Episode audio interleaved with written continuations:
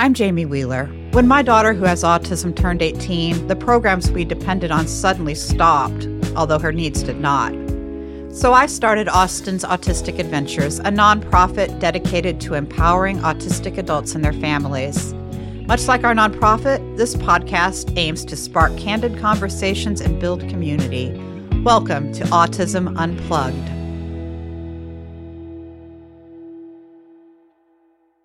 Hey, so welcome back to another episode of Autism Unplugged. Today I have with me my trusty right hand, Lisa Christian, and a mom in the group who is also on our board, and her name is Robin. So thank you guys for being with us today. Um, today's topic is autism and food, and I can guarantee you this is something that everyone who has a child, whether they are a small child, a teenager, or an adult, is something that we all struggle with. When I was, or my daughter was about 13 or 14, I have a good friend who lives in another state, and her daughter is also on the spectrum. And we made a joke that one day we were going to open a restaurant called the Beige Cafe because the only foods our children were eat were rather beige in color macaroni and cheese, grilled cheese, chicken nuggets, and that mm-hmm. sort of thing. So I was doing a little bit of research for this podcast, not a lot, but just some things to help us along. And of course, one of the first things I came across is that nearly every person on the spectrum has food issues, but it's not just related to taste. It can be smell, it can be texture, it can be places on the plate. You know, my peas are supposed to be on the right hand side, now they're on the left hand side, and that is pretty common. But what is difficult is that many people on the spectrum, again, regardless of age, aren't always able to tell us what it is about the particular food being put in front of them that's problematic. And this can lead to meltdowns. And that can lead parents to giving in, I guess, to um, just saying it's not worth the meltdown. Here's your multivitamin. Let's go. I'm going to start with Lisa because her son is probably one of the, the more pickiest. yeah he has the most restrictive diet of any person his age that I know, and I know quite a few. So, can you explain to us uh, the foods that Justin will eat? Justin, since probably middle school, has had peanut butter and jelly, chips, and it was Capri Sun then for lunch every day, including weekends. Um, then for dinner, he's gotten more narrow, which is strange. And now as an adult, he is still doing peanut butter and jelly sandwiches. He will eat a grilled cheese sandwich. He is on a rotation of three things for dinner every third day. So it's pizza, then macaroni and cheese, then pizza, then hot dogs, then pizza, then macaroni and cheese ad nauseum. The only time I've been able to get him to try anything is what we will talk about later is in our Austen's Autistic Adventures cooking class and his reaction to most textures and tastes, even an adjustment to macaroni and cheese, like putting something else in it, is violent and loud and disgusting. It touches his lips and he immediately starts gagging. So that's his rotation of foods, other than the occasional chicken strip if we're on the road and there is no other option. Robin, what about Trinity?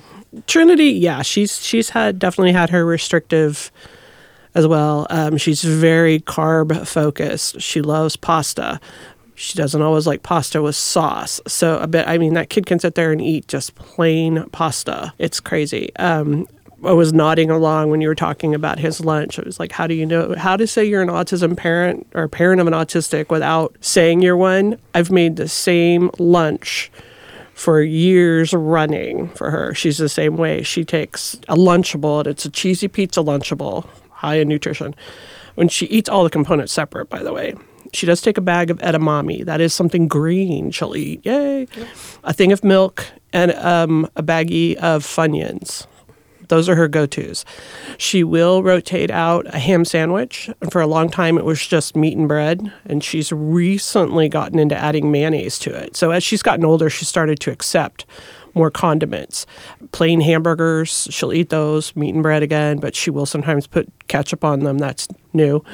Uh, but yeah, it's the same thing. It's And it the other thing I've noticed about her, she's very brand specific too.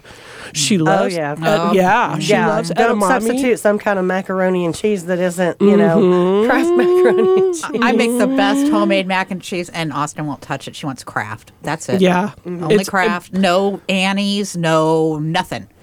Yeah. So. I tried a different brand of shelled edamame once for her lunch um, because I was at Trader Joe's instead of Market Street, and she was like, "I don't like this." And I'm like, "It's edamame," you know, and that's the whole thing. It's as a neurotypical, I don't always get it. I'm like, it tastes exactly the same to me, but. It's like it's poisoned, you know, if it's not the same thing. Tortilla chips is another one. we had this conversation recently about packaging. oh my gosh. Yeah, Tell, they tell that changed. story. Well, I, I think it was was it Nick that has the issue or Daniel? I can't. Um, um A couple members. a couple member. Okay, so we had this discussion recently about packaging. A couple of our members. Uh, they changed the it was some yogurt yoplait or something label or something like that and it's like they would not have it so a parent is going around searching for all the original packaging that they can find. That's not un- uncommon when they get older. When they're younger, you know, they don't really necessarily notice as much. That's the good time to start trying to get things not so specific. But uh, sometimes you miss that boat, and we did. I want to say how incredibly stressful it is for us. It's stressful for the kids, obviously. You know, we can't be in their mind. We don't know what's bothering them about the particular food. But we worry about them getting proper nutrition, worry about the reaction of people who find out how limited our children's and the judgment that comes with that when they haven't experienced one single meltdown, much less the daily ones that we probably all went through when they were younger and we couldn't understand what was happening and the meltdowns occur. It reminds me of that Louis C.K. bit where he's screaming at his daughter who won't eat at the table. And he says, But you're on the grid. You have a social security number. They'll find out you have to eat.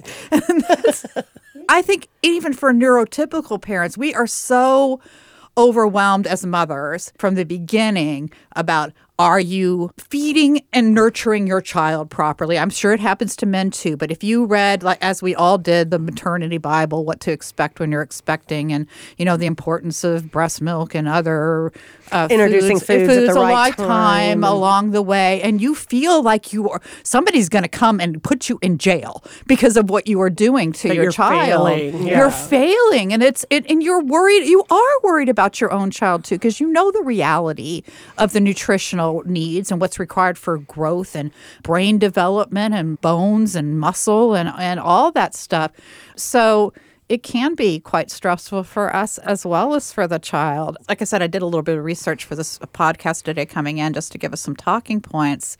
And guess what? They've done more research on people with autism, even adult people, and they find a strong preference for carbs and processed foods. Surprise. Yes, Yeah. surprise.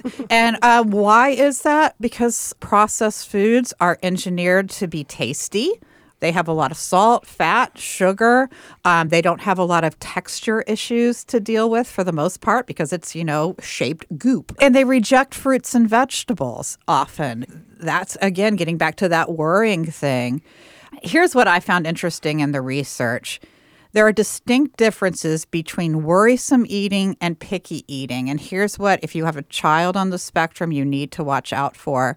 Most children without special needs will slowly add foods to their diets, right? So you get the four year old going, I don't like green beans. Well, you know, by six or seven, they've had enough exposure to green beans that all of a sudden they're eating green beans like it's their favorite food in the world.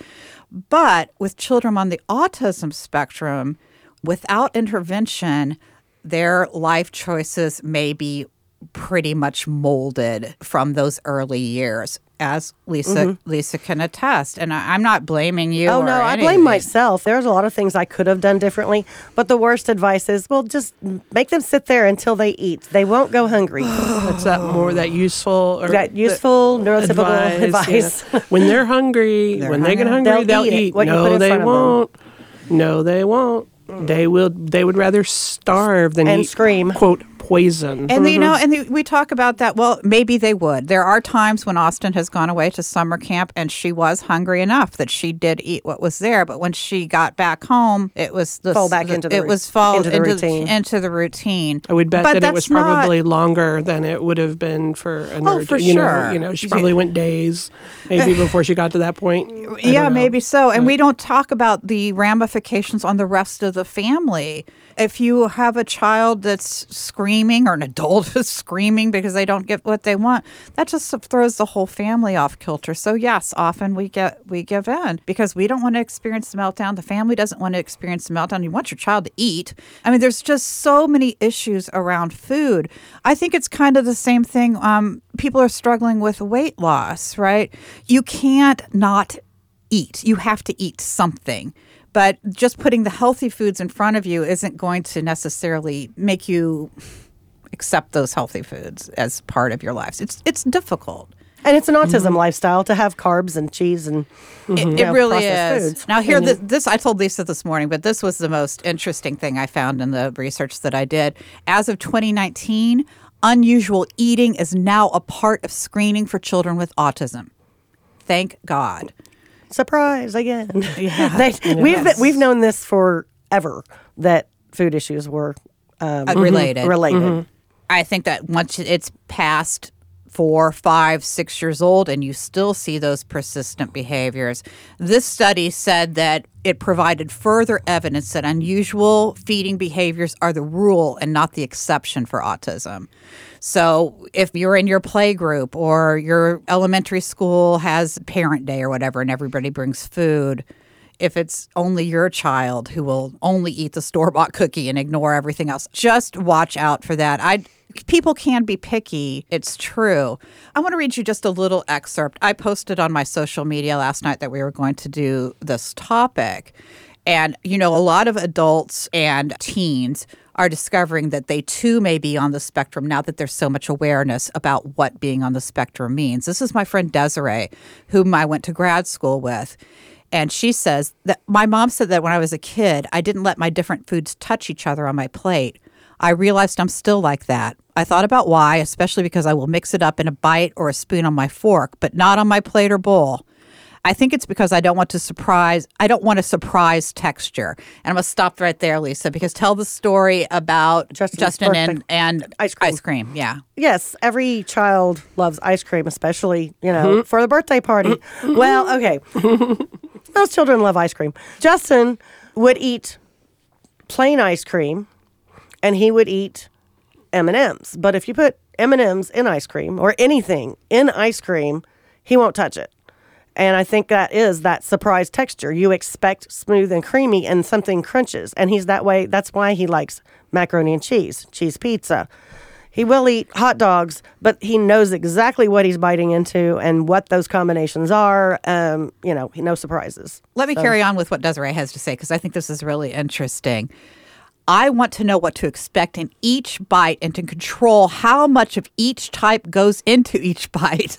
I don't know exactly why I do it. I've also been one to inspect my food before eating at restaurants, and I found bugs and worms and even a piece of broken glass in my food because of this tendency. I have a lot of traits that would suggest I look into a diagnosis of autism. I thought that was so interesting that we're being able to say to people, hey, this might be me too. And it reminds me of Hannah Gadsby. Uh, if you've not seen Hannah Gadsby's Netflix special, Douglas, do because she's a, a wonderful comic. She found out she was autistic as an adult, and she t- carries you through this process that's so hilarious, but so accurate. I'm just saying, is the penguin made out of box? And if you've seen it, you know. And if you don't, you you shouldn't. I was also listening to a podcast yesterday on Think on KERA, and they were talking about highly sensitive people, which I believe every autistic person is. And I'm talking about the physical senses. They, they just seem to be mm-hmm. heightened as, as much like a person who has blindness or deafness or whatever. It seems like autistic people have a very heightened sensitivity to textures, food, smells. Did you want to say something there? Oh, I mean, Justin does when it comes to foods, which is you know what we're talking about now. Physically, he likes hard pressure and Mm-hmm. sharp edges. But he also likes things that constrict him, like compression clothes and things like that. So he, he definitely has sensory issues that are on a wide spectrum, just like just like he is. Well, sensory processing disorder is very correlated to autism. Mm, That's what Austen was DX yeah. with at first. Yeah. Trinity has her sensory issues as well. I think it's more common than not in autism, Yes. I guess, to be highly sensitive. I think so too. But- but tell a little Hyper uh, or hypo. Yeah, sensitive. I'll tell a little another little story about Hannah Gadsby. Um, she talks about being the scared wildebeest. Do you remember that story? It's really interesting because she says because of her autism, her hypersensitivity, it's like hearing a twig break, and she's the wildebeest that goes. Oh my God, something's wrong. Something's wrong. And all the other wil- wildebeests are just chomping, and well, here comes the lion, right? And they all run away. So, if an autistic person objects to a food or objects to a sound, it may be a sort of early warning system in a way. I know we're getting off food a little bit, but I just I just love that mm-hmm. story because I think that's so true. They sense things before neurotypical people sense things. And sorry, getting off a little bit of a tangent, but I do love that Desiree said the same thing in more communicative language than Justin could express, right? Right. He doesn't want those two. He wants to know what's in every bite. I, I love a surprise. never the more junk in mm-hmm. it, the better. I never thought about that until you showed me that from your friend, and it makes a lot of sense. Doesn't it? Yeah, it really does. And I, I mean, he doesn't, he isn't able to tell me why he doesn't want chicken nuggets. He's just, no, thank you. You know, before he was verbal, of course, it would just be a fit. You just try different things. Put it in front of him until he eats something. but now, even as a 25 year old adult, he has his set ways. And I mean, I hate to go back. We are talking about adults, but it really starts in the early development. And so it's important to see those things wherever they occur, not just not accept them, but understand that it is a challenge for them and it's going to be a challenge for you and to make those adjustments where you can, compromises where you can. you were talking about ice cream, and you know I'm over here going, mm. that that was an unusual eating behavior of Trinity when she was a little kid because most kids love sweets. Trinity cannot stand sweets. She's not ice cream, not fruit, not chocolate. She drinks milk or water. She drinks no juice, and uh, that's continued to this day. But unfortunately, aversion to sweet things does not equate to healthy diet. Yeah, and of that, of course, low muscle tone is also very prevalent in the autism community. And I think with the focus on carb heavy foods and processed foods and the aversion to vegetables and the like, uh, coupled with the aversion to exercise as well, obesity is also very prevalent, I think, or being at least being overweight is very prevalent in the autism community from the research that I've done. Yeah, Justin is he is physically, I mean like he's a healthy person. He hardly ever gets sick. Trinity too. Yeah, very healthy for well. such a weird diet. You would think that they would be catching everything that came along, but um, he's healthy. He is a little little overweight, not much. He he was a very large baby, and he thinned out as he got more active, and he paces a lot. He, probably walks gets 20,000 steps, a day, easily. easily. and he likes to swim and he likes to do things like that, but ride a bike, never. We tried scooters and roller skates. And the thing was, the faster he went, the faster we had to go because we didn't know where he would go. So oh, it was right. easier not to Yeah. let him learn those things that would be part of a healthy lifestyle. So it's tough, the decisions you make under the mm, Yeah. pressures of what you're dealing with. You can look back on it as they grow up as adults and go, well, maybe I should have done things differently, but you do the best you can. We're going to mention some coping mechanisms for all of this and strategies at the end, but I, um, yeah, you're right. We all have to figure it out for ourselves and what works in our family. But the next time you see an autistic parent struggling with their kid eating, just zip it. Is what I have to say. Okay, so on um, other people's ideas or theories about how you should address autism and diet, not just from the nutritional aspect, but there are a lot of people out there that would tell you go gluten free, go non processed mm-hmm. foods. It'll cure them. Dairy-free. It will cure them. Dairy oh. free. There are things in dairy that go into their, they pla- pass the blood brain barrier and affect their thinking. Uh, and that's why they have autism. If you get them off of all of those mm. things, they'll be cured. No. Mm. no, thank you. I, I I struggle sometimes with people who come at me with things like that with having a polite response. If if you know me well, I'm pretty blunt anyway. But yeah, it's a struggle sometimes, particularly if it's a family member. Have you heard about? Just Yes. zip it. Mm, what you need to do is, mm, you know, There's Yeah. a study that says, I oh mean, my gosh! And your eyes just start to roll in the back of your head. because believe it or not, folks, we have pretty much heard it all, researched it all, looked at it all.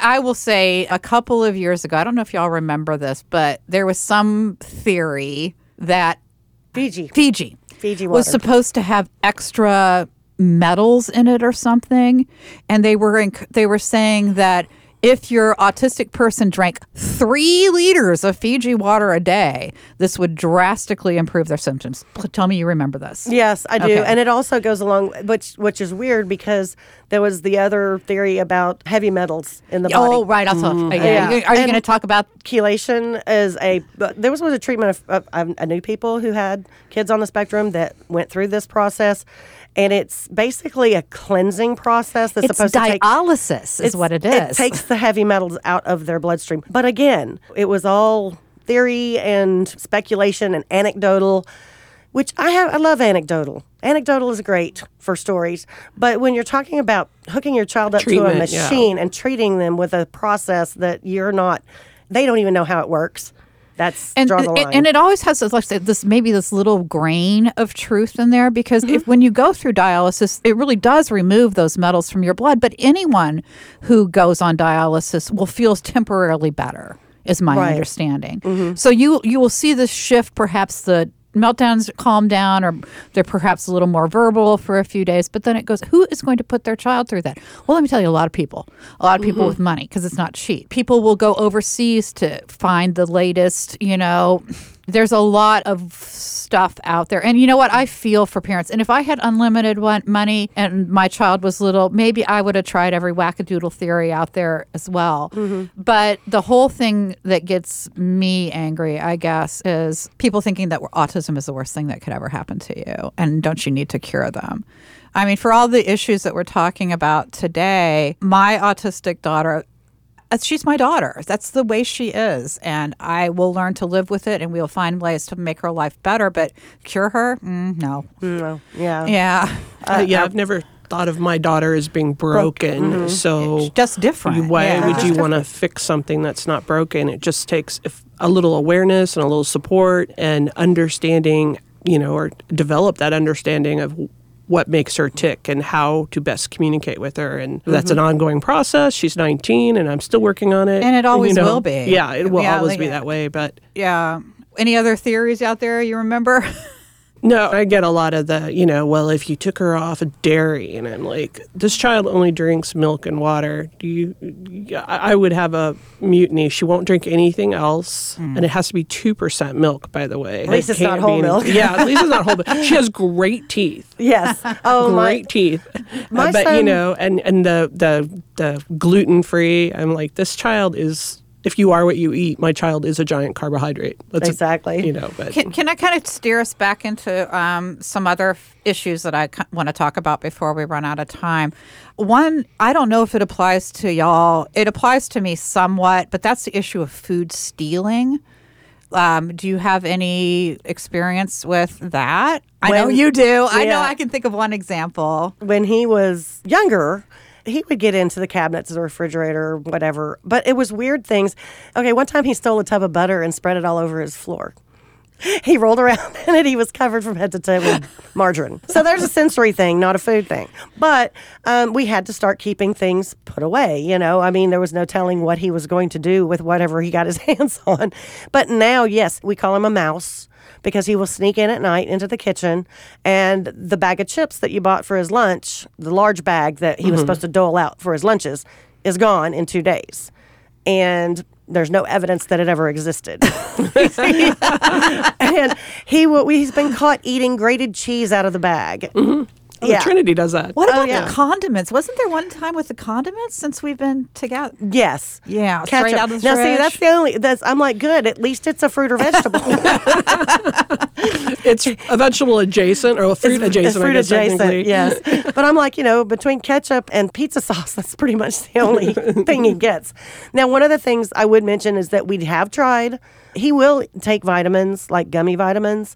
And one time I got the, I forget what the name of the company was, but something like Whole Life or whatever. And I bought a bottle of the vegetable gummies and a bottle of the fruit gummies. And it cost me $70 for m- the month for those 2 mm-hmm. bottles. And he ate them, but I couldn't afford to keep that up. I know it sounds like, oh, it's for your child and it's for their health, but we have so many expenses. there's so many expenses. Yes. And Other I- than that, Trinity won't because those count as sweets. Uh, Gummies, gummies don't work for her at all. And I have the same problem. She doesn't swallow large pills. and that's what most of them And are is horse finding pills. a, a vitamin that doesn't have a taste that she's going to gag on that's small enough for her to, to swallow. swallow is nearly impossible. Yeah. And when you do, like you said, they're expensive. So I try to get her to take a vitamin. So instead, I just go, You like edamame? Edamame is a pretty decent food, although a little high in carbs. But eat all the edamame you want. that's that's Yeah. my my nod to nutrition. But when she was little, yeah, we had to hide anything salty. She's a salty person, so mm-hmm. chips, sweets we could leave out, eat within easy range. But because she would come and she would eat them all, and she'd be the same thing. It was like there was no.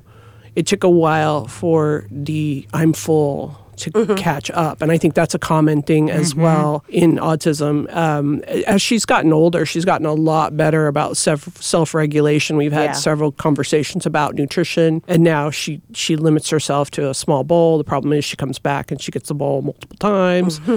but. Yeah, Justin's pretty consistent. He eats about half the box of macaroni in a sitting, and then he wants the rest of it put away immediately, but he mm-hmm. never eats the leftovers. Really? Really. Who eats them? Somebody else? Me. Yeah, you know, and that's my Trinity, yeah. downfall. The next day, I'm like, oh, that macaroni, reheat that. She'll eat the leftover pasta as long as it's sauceless. So, right. you Justin, know. when we would make spaghetti, when we tried to do family meals, it would be like we'd make spaghetti, we would make meat sauce or whatever, and we would leave that off of his and just put maybe a little Parmesan cheese on it, and he would he would eat that. But yeah, he eats an entire eight slice Red Baron pizza. That's a dinner. He'll eat four hot dogs with cheese and ketchup, and then, like I said, the macaroni is about half a box. So anything else. I don't know if it's a fullness thing or what, but or if it's just he's used to it. If it's is it a habit and he eats, but he never, like I said, he never complains about it and doesn't get sick. Well, I know that food issues around eating and food are very common in the autism community. I know that ARFID is now in the DSM as a separate diagnosis, but it's very common in autism. And I think that it, what it stands for avoidance, restrictive food. It's the very, very limited food intake. Well, you're looking that up. Let me tell you just a little bit about Austen. Then another friend of mine. Austen only sneaks food at night, and it's usually when I'm restricting her carbs. So I have found her go into my like dessert area of my pantry and eat um, like, Sprinkles? sprinkles, yeah. Or if that's all she can find, or she will open the icing for like tubes of icing and eat that if there's nothing else around. So you can restrict them if you want, but you know. Unless you lock Yeah, everything well, out. that's what I want. Yeah, my uh, my friend Rachel has a very severe child on the spectrum, and she has to keep combination locks on her pantry, on her refrigerator. Otherwise, her kid will just go crazy Eat, eat, eat. eat, and eat, and eat, and eat. And he's a, tall and skinny, but um, yeah, it, it can be a real, a real issue for families. Um, I want to talk about the study too, as I mentioned earlier. Well, so this is a different study. Knowing that food avoidance and preference is a huge problem, this study set out to identify how that happens. What they did was they started staggering the reward food, right? So if macaroni and cheese is the favorite thing, they would give increased latency for every time that food was presented, right? So the first time you did it, okay, it was for lunch and then dinner, and the next day maybe it would only be for lunch. They said allowing them to indulge in their favorite food reduce stealing to zero. wow. Yes. Would you like the caveat? Yes. I know there's another shoe here. The post study results found that five, one, two, three, four, five people in the study, limited study. They went two weeks, two months, four months, three weeks outside of the study, adhering to the plan, what the parents would have to implement, obviously. Mm-hmm. The nonverbal kiddo did not make it one day without the oversight of the program. what a great study. But shows you But it that does- it's hard. It's hard, and you know that in a controlled environment where you know you can sit them down and do this measured ABA work. It's successful, but when you throw in family, Yeah, you're cooking dinner for cooking dinner, everybody else everybody else, and school obligations, work Mm-hmm. obligations, it probably would work if you could have a controlled environment like that all the time. But I think what we can take away from this is that you have to allow them their favorites. Maybe on a daily basis, so you can sneak those other things in. Oh yeah, well, I, I blame my husband because he tells me the story all the time. His mom's meatloaf had onions in it, and he would eat the meatloaf and manage to spit out all the onions on his plate. I'm like, yep. I wonder you mm-hmm. might be a little bit on the spectrum. I did look up what ARFID stands for since I used it, and it's Avoidant Restricted Food Intake Disorder. Used to be known as Selective Eating Disorder. That's what I know. and I know a lot of autistic people have this, but uh, I think most of them tend to walk the line, not quite all the way there, but pretty close. One other thing I was going to say about the difference also in pica or pica. That's hang on. Let, let me explain to people who may not know what mm-hmm. pica is. Pica is eating non-food items. Chalk is a favorite. paper. Paper, clay, paint chips. Who, who was it? We knew somebody that ate paint. Might have been Ebby. The pool, pool, Pool noodles. pool noodles, mm-hmm. foam, all those mm-hmm. kinds of things. And the only thing I could find is that one in four people on the spectrum do this at least some of the time too often, mm-hmm. especially when they're children. Did you have pica kind of activity? Did you recall? No, I, we never had that. And I know that people not on the spectrum can have this Yeah, as absolutely. well. Oh, it's yes. not, Pregnant women often have pica. Yeah. And chew the. I was. I remember doing But this in research. I do know a lot of autistic children. It's a sensory thing That for was- Yes, them that's to be what able they to said. chew on that. The, Justin didn't necessarily swallow things that he chewed on. he just chewed on. He them. just chewed on them, which you know I guess is different. I'm not sure what the, you know, Okay. where the line is.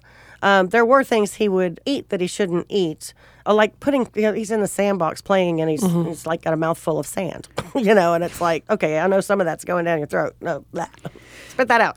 Yeah. Just different things like that. Yeah, and you know, now that I think about it, you notice Trinity has extremely short hair. Part Mm-hmm. of that was because she would chew on her hair, so I guess maybe sh- that was Oh. she. If it, she'd get it and she'd just chew on it all day. She'd also chew on her shirt. She's mostly grown out of those behaviors. I think, like I said, we cured the hair one by just keeping Having her short hair, hair. yeah, having a pixie cut. Yeah. The research says that it's sensory seeking, duh. And um, it can be dangerous. Again, double duh. Paint chips. And their only advice is there's no real solution other than to secure things as best as you can and watch out for them. Thank you, science. I think that you probably would, if your child's distribu- uh, exhibiting those behaviors, you probably ought to talk it over with your pediatrician too, because I think there there's could be some deficiency. medical. There's an iron deficiency. yeah, and I think there's some medication that can help. Yeah. But I'm, I've don't Yeah. know that specifically because we didn't really have that big of a problem with it. But I We- read that there is some medical intervention that's I, available. I think eventually they most do grow out of it, but we do have a couple of members we have to watch like hawks. Hey, I do want to talk about coping strategies though. When you are introducing a new food, always offer the new food with their favorite, right? yes. Another strategy might be to create a visual schedule. Of course, this is mm-hmm. more work for the parent, but there you go. So you Monday pork chops, macaroni and cheese, and Skittles. I don't know, whatever it is that you're feeding your child. Okay? but so that they know what's coming up. Austen to this day likes a visual schedule. She doesn't need it like she does, but she used to, but she still finds comfort in that visual schedule. Mm-hmm. If you put a new food on their plate and they're like, ew, gross, not, you say, okay, I want you to touch it. Just touch it with your finger. Then the next time when you put it on your place, I want you to touch it again and now just give it a little sniff. And then eventually get them into one bite and do not freak out if they go, "Bleh!" and uh, Yes. spit it because mm-hmm. Justin, oh my, this child is so dramatic. I swear he, He just is. he cracks me up. He's just over the top. It's just keeping and keeping trying, and you may be throwing a lot of away a lot of peas and a lot of mashed potatoes, but mm-hmm. you're trying to introduce them, and that's what we've seen through the life skills cooking program. Is that when we've introduced things enough time, many of them will convert. This I really like this idea go to the grocery store one when it's not mealtime obviously and two when you're not hungry. And then mm-hmm. if their favorite food is honey nut cheerios you say let's try the multigrain cheerios. And maybe you mix it together for a while or forever maybe but at least they're getting a little bit more nutrition than just the you know sugar coated mm-hmm. garbage rings that are that they prefer and have them cook with you. I know that's not realistic sometimes because personally, I want everyone out of my kitchen. Leave me alone. I do not want to have to deal with you. But if you are really interested in trying to change those behaviors, pride in cooking for themselves goes a really long way. I hope everyone enjoyed this conversation today. And if you have any questions, feel free to contact either myself at jamie at autismadventures.org or Lisa at lisa at autismventures.org. Can I add one thought? Absolutely. To that, I wanted to say too that while you're encouraging your child to try something new, avoid negative consequences for not doing Absolutely. it. I Oh, mean, yeah. Oh, yeah. You don't say it. It says yeah. don't say anything. Listen, you tried. Good if job. they spit it out, Uh-huh. vomit on the floor, whatever, go, hey, good job for trying. Exactly. You know, Mhm. because that you don't want to associate the trying of new foods with a Negative. negative, Yeah. consequence. Yeah, almost. I think that's why ABA therapy has become so prevalent for people with autism because, like most people, we are more word- motivated by reward than punishment, Uh, but autistic people especially so. I, and it doesn't have to be a big reward, a star, maybe an extra skittle. Yeah. Yeah. And I've also it is. found that that by having Trinity participate in the cooking with us, or even initiating it, she's more likely mm. to at least try. Yep. The food. She may not like it, and I'm like, okay, hey, that's okay. Good job for trying it. But yep. That's true. And I know this may not make it in, but my son just surprises us all the time because I've always prepared his food for him. And all of a sudden, you know, you'll find him in the kitchen making something that you've done for him all his life, and he's known how to do it for who knows how mm-hmm. long. And I'm like, seriously? And then the mm-hmm. next time I'm like, oh, you need to make your lunch. Why do I have to do it? I'm like, because you know how, and I know you know how. All right, ladies, thank you so much for attending today, and we look forward to our next episode, and we hope you all will tune in. Learn more by visiting our website at austens autistic adventures.org and follow us on Facebook.